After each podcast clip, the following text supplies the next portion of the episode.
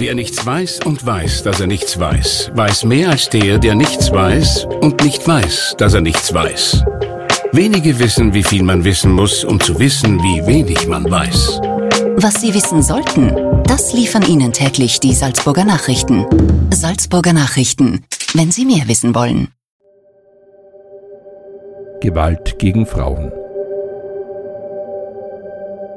Ein Podcast-Special der gefragten Frau. Kapitel 4 Der Anwalt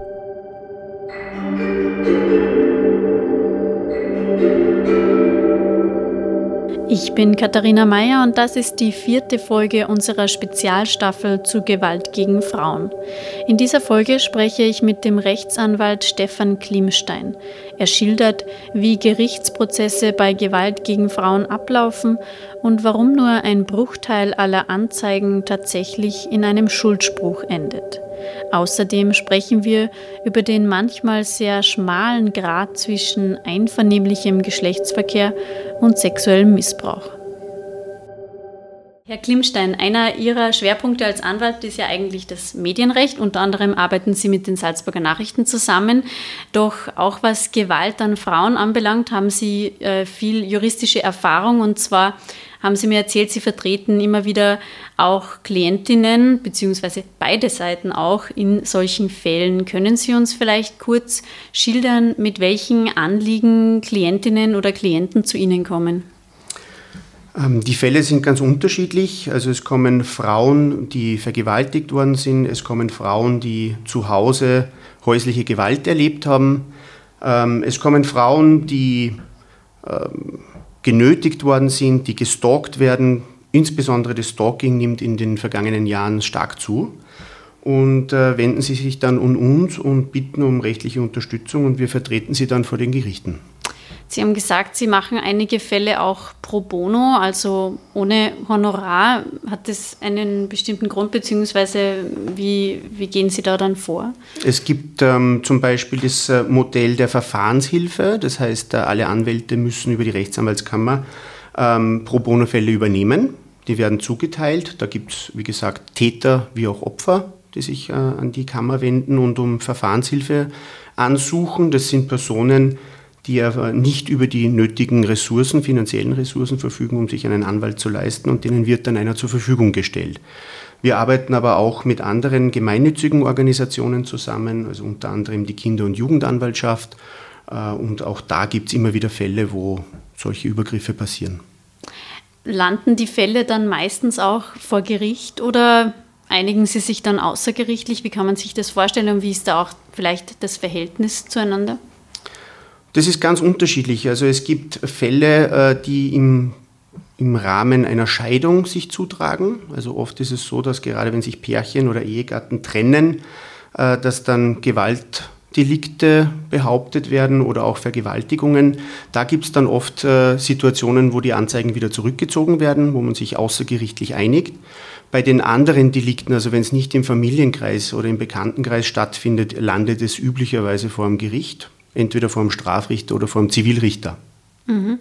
Und wie kann man sich dann so einen äh, typischen Verlauf äh, vorstellen von so einem Gerichtsprozess, auch was davor kommt, wie es danach weitergeht? Ähm, auf was müssen sich Frauen einstellen, wenn sie jetzt überlegen, wirklich auch rechtliche Schritte äh, zu, zu nehmen? Also grundsätzlich, wenn, wenn was vorfällt, ähm, sei es jetzt eine Vergewaltigung oder sei es ähm, eine Körperverletzung oder eine Nötigung, dann wird es grundsätzlich mal so sein, dass sich die Frau an eine Polizei wendet. Die Polizei nimmt den Sachverhalt auf, äh, leitet den Sachverhalt dann an die Staatsanwaltschaft weiter und die Staatsanwaltschaft prüft dann, ob an der Sache was dran ist. Wenn ja, wird es einen Strafantrag oder eine Anklageschrift geben und äh, das Gericht wird dann, das Strafgericht, in weiterer Folge einen Termin, eine Verhandlung ansetzen. Und in dieser Verhandlung wird dann darüber entschieden, ob der Täter oder der Angeklagte also die Tat begangen hat oder ob er freizusprechen sein wird. Im Rahmen eines solchen Strafverfahrens kann sich die Frau als Privatbeteiligte, als Opfer anschließen. Das hat den großen Vorteil, dass man also kein Kostenrisiko hat wie beim Zivilprozess, wo man eine Klage einbringt gegen den Täter. Und wenn man die Klage verliert, also wenn man den Prozess verliert, muss man die gesamten Gerichtskosten bezahlen. Das ist also beim Strafverfahren, wo man als Privatbeteiligter sich anschließt, nicht der Fall. Da kann man quasi als Beifahrer dem Strafprozess folgen. Und wenn der Täter verurteilt wird, dann kann man im Nachhinein noch zivilrechtliche Schritte einleiten. Mhm. Und wie lange dauert es normalerweise, bis es dann zu einer Verhandlung kommt? Manchmal kann ich mir vorstellen, dass das für die Frauen vielleicht auch ein schwieriger Zeit, eine schwierige Zeit ist, äh, von der Anklage, bis es dann tatsächlich vor Gericht zu einer Entscheidung kommt. Äh, diese, diese äh, Verfahrensdauern können sehr lang sein. Also es kann Jahre dauern. Ähm, üblicherweise, wenn es einfache Fälle sind, also es gibt sehr komplexe Fälle und es gibt einfache Fälle, bei einfachen Fällen ist das Ermittlungsverfahren rasch abgeschlossen. Dann wird es auch relativ zeitnah, ein paar Monate später nach der Anklageschrift, eine Verhandlung geben. Und die einfachen Fälle, werden dann in einer Verhandlung oder in zwei Verhandlungen abgeschlossen sein. Dann dauert es aber auch noch einmal, bis das Urteil schriftlich ausgefertigt wird. Wenn eine Berufung beantragt wurde, dann geht es in die nächste Instanz. Also es kann schon eine gewisse Zeit, also mit einem Jahr bis zwei Jahre muss man mit einem rechtskräftigen Urteil durchaus warten und rechnen. Und es kann für Frauen sehr belastend sein. Oft ist es aber aus meiner Erfahrung so, dass das, ähm, das grundsätzliche Dilemma schon das ist, wenn es im Bekanntenkreis stattfindet, ob man überhaupt eine Anzeige macht. Mhm, mhm. dass es überhaupt so weit kommt und die Frauen sich sozusagen trauen, Schritte einzuleiten. Ähm, Sie haben gesagt, es, kann eine, es ist eine große Belastung. Ähm, wie äh, geht es Ihren Klientinnen da, wenn sie äh, ihre Geschichte erzählen müssen vor lauter fremden Leuten? Welche Erfahrungen haben Sie da gemacht? Da gibt es uh, unterschiedliche ähm, Vorgehensweisen. Im Falle einer Vergewaltigung ist es üblich so, dass eine kontradiktorische Einvernahme des Opfers stattfindet. Das heißt, losgelöst von den Anwälten und von äh, den Parteien. Also da wird dann ein Richter oder eine Richterin die, das Opfer vernehmen und die anderen sind über eine Videokonferenz zugeschaltet.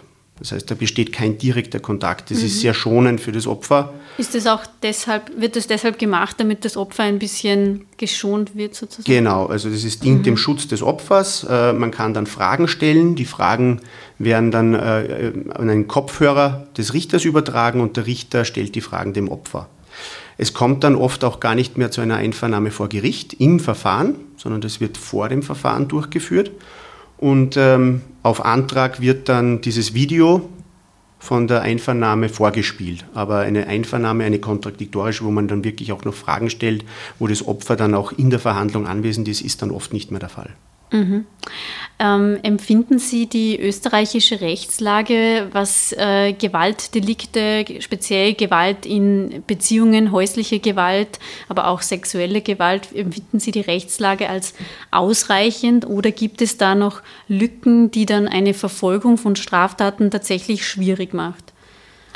Also Lücken äh, bei der Verfolgung sehe ich nicht. Es ist immer eine Frage äh, der Wertung, ob man hergeht und sagt, ähm, die Strafen, also die Strafdrohung könnte höher sein. Man darf nicht vergessen, wir haben bei der Vergewaltigung eine Strafdrohung von mittlerweile einer Mindeststrafe von zwei Jahren bis zehn Jahren. Mhm. Äh, in Fällen von schweren Vergewaltigungen, wo über einen langen Zeitraum das stattfindet und wo auch äh, möglicherweise eine Todesfolge eintritt, haben wir auch die Möglichkeit, eine lebenslange Strafe zu verhängen. Das heißt, es sind schon scharfe Strafen. Äh, das Strafmaß bedeutet aber noch nicht, dass diese Strafen dann letztlich auch verhängt werden. Da kommt es nämlich darauf an, ob der Täter schon vorbestraft ist, ob er einschlägig vorbestraft ist, ob er geständig ist oder nicht geständig ist. Ein, ein Geständnis ist der wesentlichste Milderungsgrund in einem Verfahren und bedeutet eine Strafreduzierung von bis zu 50 Prozent. Das heißt, insgesamt geht man davon aus, in unserem Gerichtssprengel, dass man eine Strafe bei einem Ersttäter im untersten Fünftel ansetzt von der Strafdrohung. Mhm. Ob man das als fair empfindet oder als zu milde, ist dann wieder eine andere Sache. Mhm. Sie haben gesagt, es kommt ihm darauf an, ob überhaupt eine Strafe verhängt wird. Äh, ein Kollege von mir hat jetzt vor kurzem recherchiert, dass nur 10 Prozent der Anzeigen wegen Vergewaltigung auch tatsächlich zu einem Schuldspruch führen. Warum ist das so? Warum gibt es da so eine große Kluft oder Lücke zwischen Schuldspruch und Anzeigen? Das ist schwierig zu sagen, weil ich die Hintergründe der Einstellungen nicht kenne und jeder Fall natürlich sehr spezifisch und individuell ist. Ähm, aus unserer Erfahrung ist es allerdings so, dass insgesamt jetzt unabhängig von Vergewaltigungen sehr viele Anzeigen erstattet werden und viele Anzeigen wieder eingestellt werden oder Strafverfahren, die automatisch dann eingeleitet werden, wieder eingestellt werden. Das kann daran liegen, äh, dass das Opfer nicht glaubwürdig ist ja, dass die, die Schilderung des Vorgangs einfach nicht nachvollziehbar ist. Es kann aber auch daran liegen, dass die Beweislage zu dünn ist und die Staatsanwaltschaft dann nicht überzeugt ist, dass es einen Schuldspruch geben wird in einem Verfahren. Dann darf die Staatsanwaltschaft gar nicht anklagen. Hm. Ist da die Ermittlungsarbeit nicht intensiv genug oder äh, woran liegt es, dass zum Beispiel die Beweislage manchmal nicht ausreicht? Wie könnte man das auch ändern? In, gerade in Vergewaltigungsprozessen ist es einfach unglaublich schwierig, weil es meistens ja nur zwei Beteiligte gibt, also Mann und Frau. Ähm, und, und keine Zeugen und äh, oft die Frau auch zu spät oder jedenfalls spät zur Polizei geht ähm, forensisch dann einfach keine, keine Nachweise mehr sicherbar sind und dann alles von Aussage gegen Aussage abhängt. Und äh, das macht es schwierig. Und ähm, da kommt es dann ganz darauf an, ob die Aussage der Frau gut ist, ob die glaubwürdig ist. Wir erleben das schon sehr oft. Also wir haben durchaus äh, viele Fälle, wo ein Schuldspruch in einem Vergewaltigungsprozess äh, fällt. Und, ähm, aber was jetzt der Hintergrund ist, warum diese Fälle eingestellt werden, das kann, man nicht, kann ich nicht beurteilen. Also ich glaube schon, dass da akribisch äh, recherchiert wird. Auch die Polizeiarbeit, äh, die oft zu hinterfragen ist, ist in diesen Fällen aus meiner Sicht sehr akribisch, sehr genau ähm, es liegt, wie gesagt, auch immer an, am Opfer, ob das Opfer bereit ist, in der gewissen Phase, in der sie sich befindet, dann wirklich zur Polizei zu gehen. Oder geht es erst Monate später zur Polizei und dann sind keine Beweise mehr sicherbar, äh, sicherstellbar.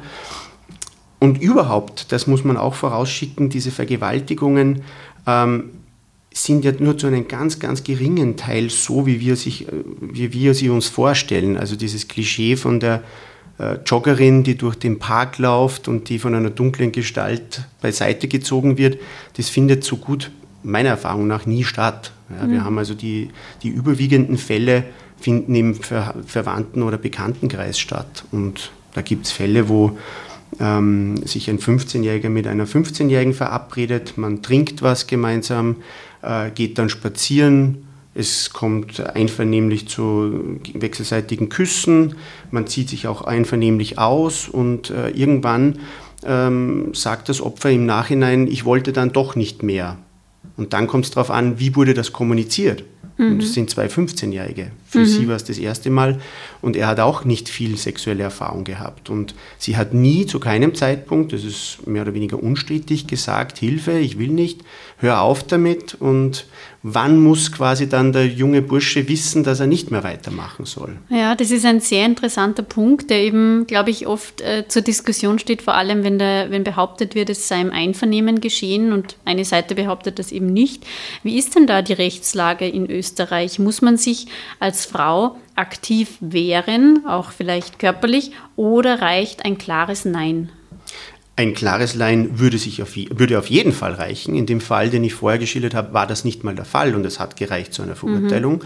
weil das Opfer gesagt hat, sie hat sich verspannt, sie wollte den Kopf wegnehmen, als er ihr den Kopf genommen hat und sie hat ihm durch körperliche Signale eigentlich zu verstehen gegeben, dass sie das nicht mehr mehr möchte, weil am Anfang war es wirklich einvernehmlich. Das sagt auch das Opfer. Es ist natürlich dann ganz schwierig, gerade für einen jungen Burschen, das zu wissen, gerade wenn beide alkoholisiert sind, will sie jetzt das nicht mehr oder ja, und solche Fälle haben wir immer wieder. Ein klares Nein würde absolut ausreichen. Mhm.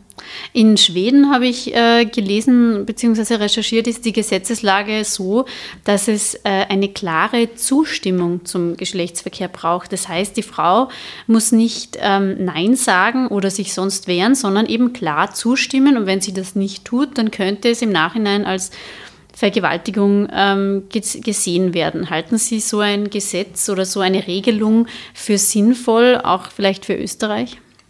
Es ist aus meiner Sicht nicht notwendig, denn ähm, auch die Rechtslage in Österreich ist nicht recht viel anders. Wir, eine Zustimmung kann ja auf verschiedenen Arten erfolgen.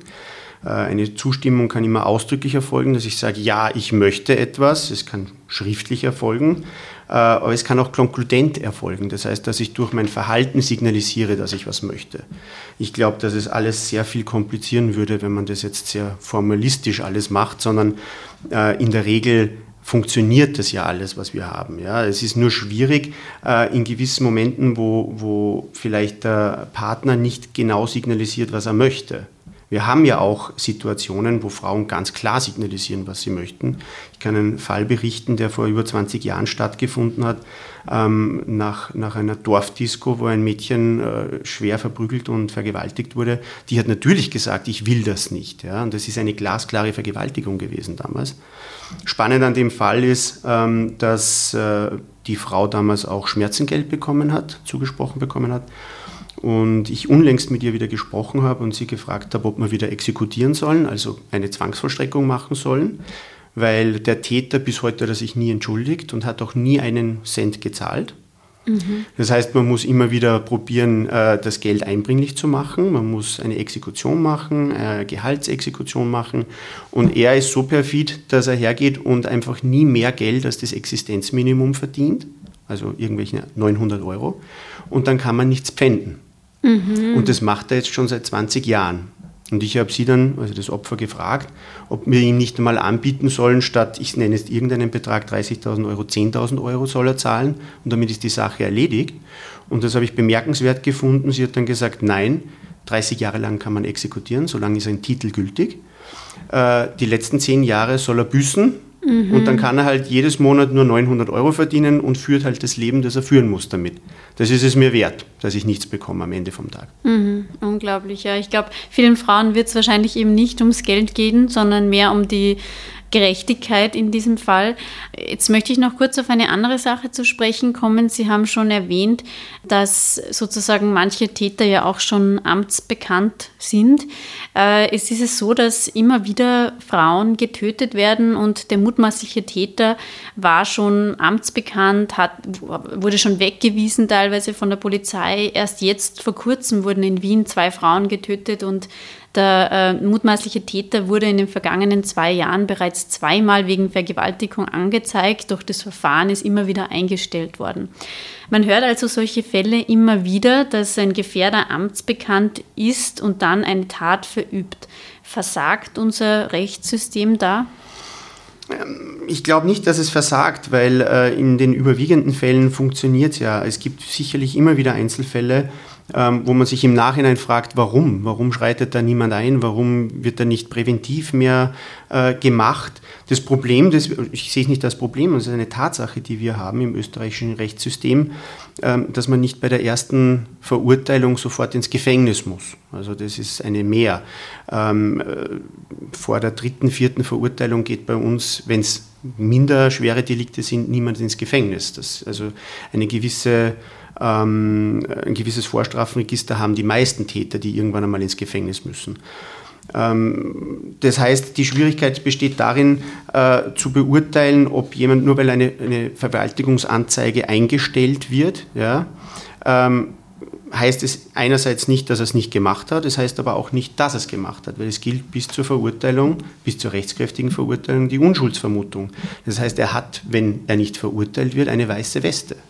Man darf eines nicht vergessen, jeder kann jeden anzeigen und solange es nicht zu einer Verurteilung kommt, gilt er als nicht verurteilt und als unschuldig.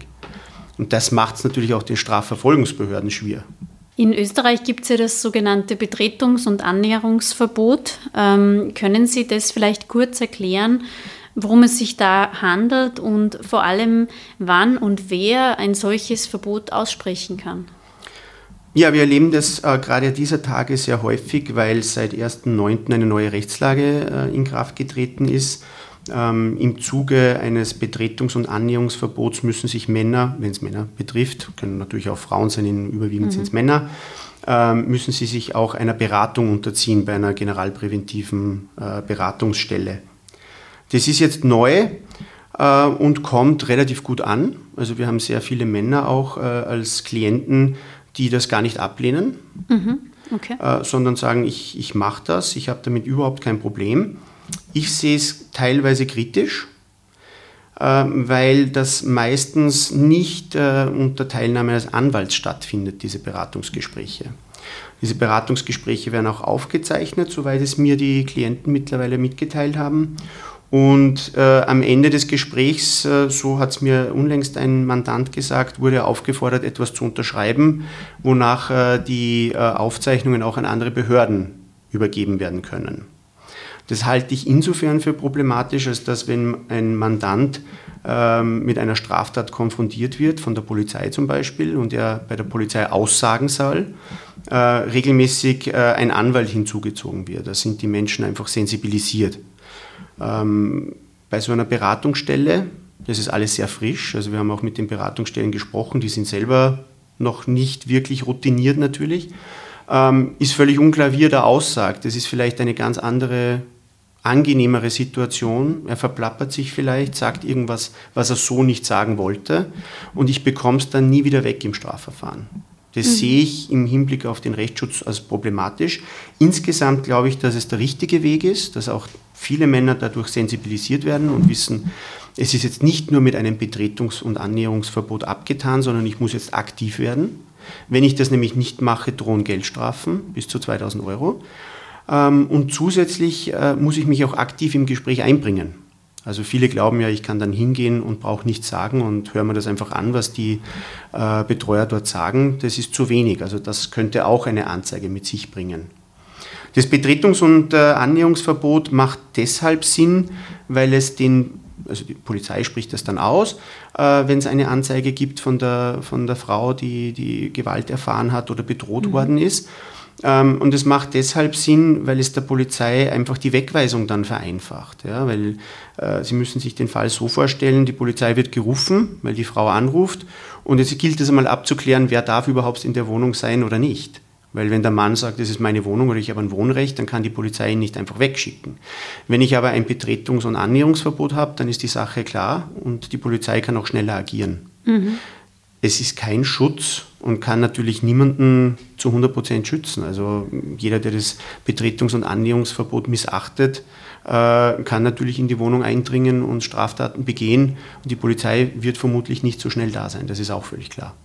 Welche Rolle spielt denn hier vielleicht auch das Umfeld? Also ich denke jetzt an Nachbarn oder Angehörige, wenn die mitbekommen, dass jetzt äh, was passiert in der Wohnung nebenan oder vielleicht sogar Kinder im eigenen Haus, können die dann auch äh, sozusagen anrufen und dann kann es sozusagen auch von der Polizei zu einem Betretungs- und Annäherungsverbot führen, oder? Selbstverständlich. Also ähm, die Behörden müssen immer von Amts wegen äh, tätig werden, wenn sie Kenntnis von einer Straftat erlangen. Wie sie die Kenntnis erlangen, ist egal.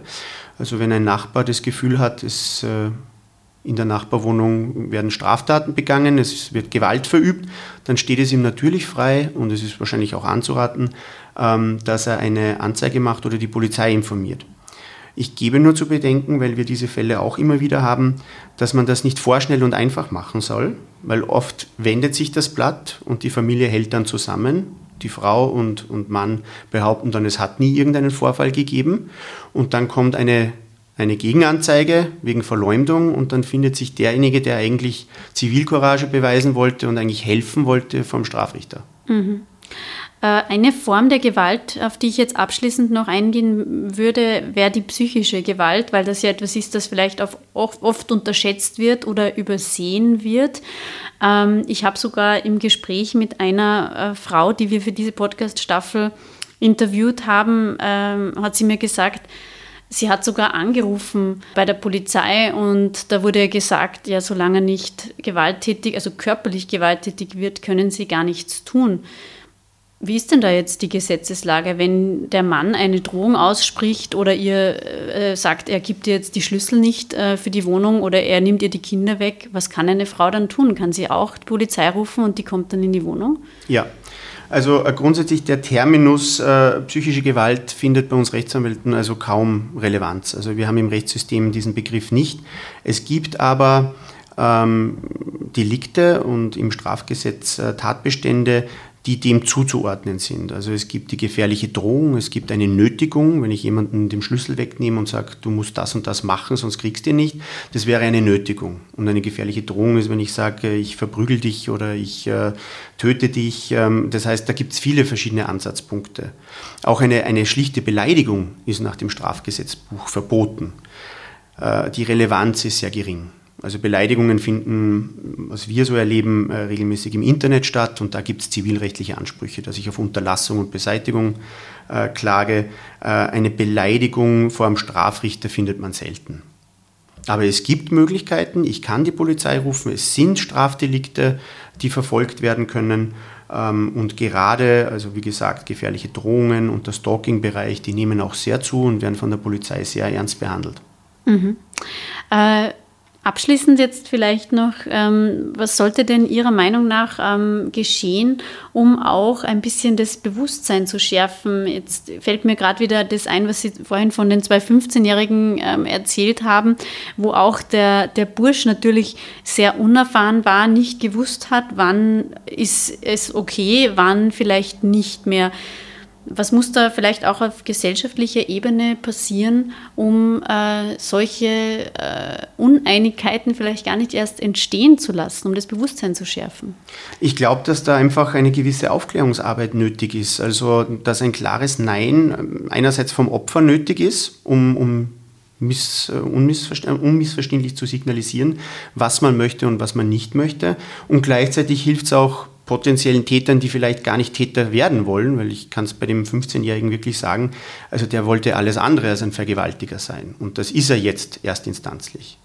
Äh, und, und das ist ganz, ganz wichtig, dass man da ähm, Aufklärungsarbeit und, und mit Kampagnen, glaube ich, signalisiert, wo ist die Grenze, wo muss ich aufhören, auf was muss ich aufpassen, weil das ist nicht in den Köpfen drinnen. Also wir haben da ganz viele Fälle. Also vielleicht noch ein Fall aus der Praxis eine äh, junge Studentin, die gefeiert hat, ähm, äh, ist mit einem Burschen, den sie ganz gut gefangen, gefunden hat, ins Zimmer gegangen. Sie war die Aktive eigentlich am Anfang, hat sich also ausgezogen, ist ins Bett gegangen. Vieles war einvernehmlich. Sogar der, der Sex war einvernehmlich, aber mittendrunter wollte sie nicht mehr.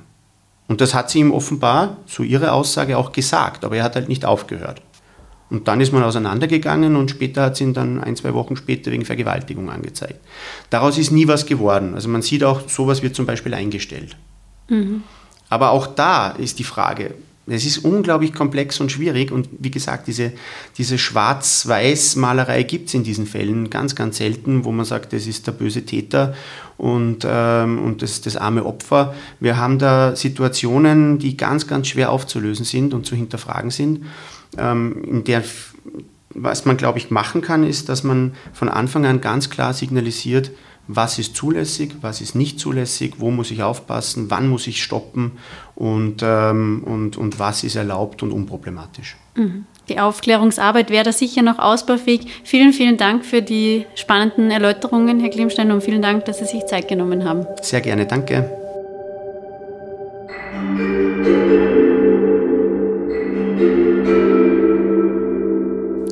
Das war der Salzburger Rechtsanwalt Dr. Stefan Klimstein über die rechtliche Lage bei Gewalt gegen Frauen.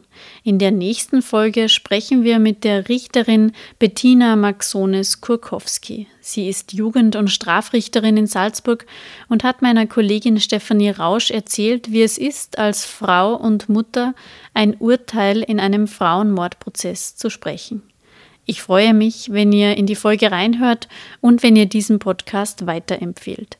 Wenn ihr uns kontaktieren wollt, dann meldet euch gerne unter podcast.sn.at. Abschließend noch ein wichtiger Hinweis für euch, wenn ihr von Gewalt betroffen seid oder jemanden kennt, der von Gewalt betroffen ist. In Salzburg gibt es folgende Anlaufstellen. Das Gewaltschutzzentrum Salzburg erreicht ihr unter 0662 87 01 00. Den Frauennotruf Salzburg erreicht ihr unter 0662 88 11 00. Und auch die Frauenhäuser in der Stadt Salzburg und in Saalfelden helfen euch weiter. Österreichweit hilft euch außerdem die Frauen-Helpline unter 0800 222 666 24 Stunden am Tag weiter. Und es gibt auch eine Online-Beratung via Chat und das in verschiedenen Sprachen. Dieses Angebot findet ihr unter www.haltdergewalt.at. Und speziell für Männer in akuten Konfliktsituationen gibt es seit kurzem die Männer-Info. Die Hotline ist anonym und kostenlos unter 0800 400 777 erreichbar. Gewalt gegen Frauen. Ein Podcast-Special der gefragten Frau. Kapitel 4 Der Anwalt. Thank you.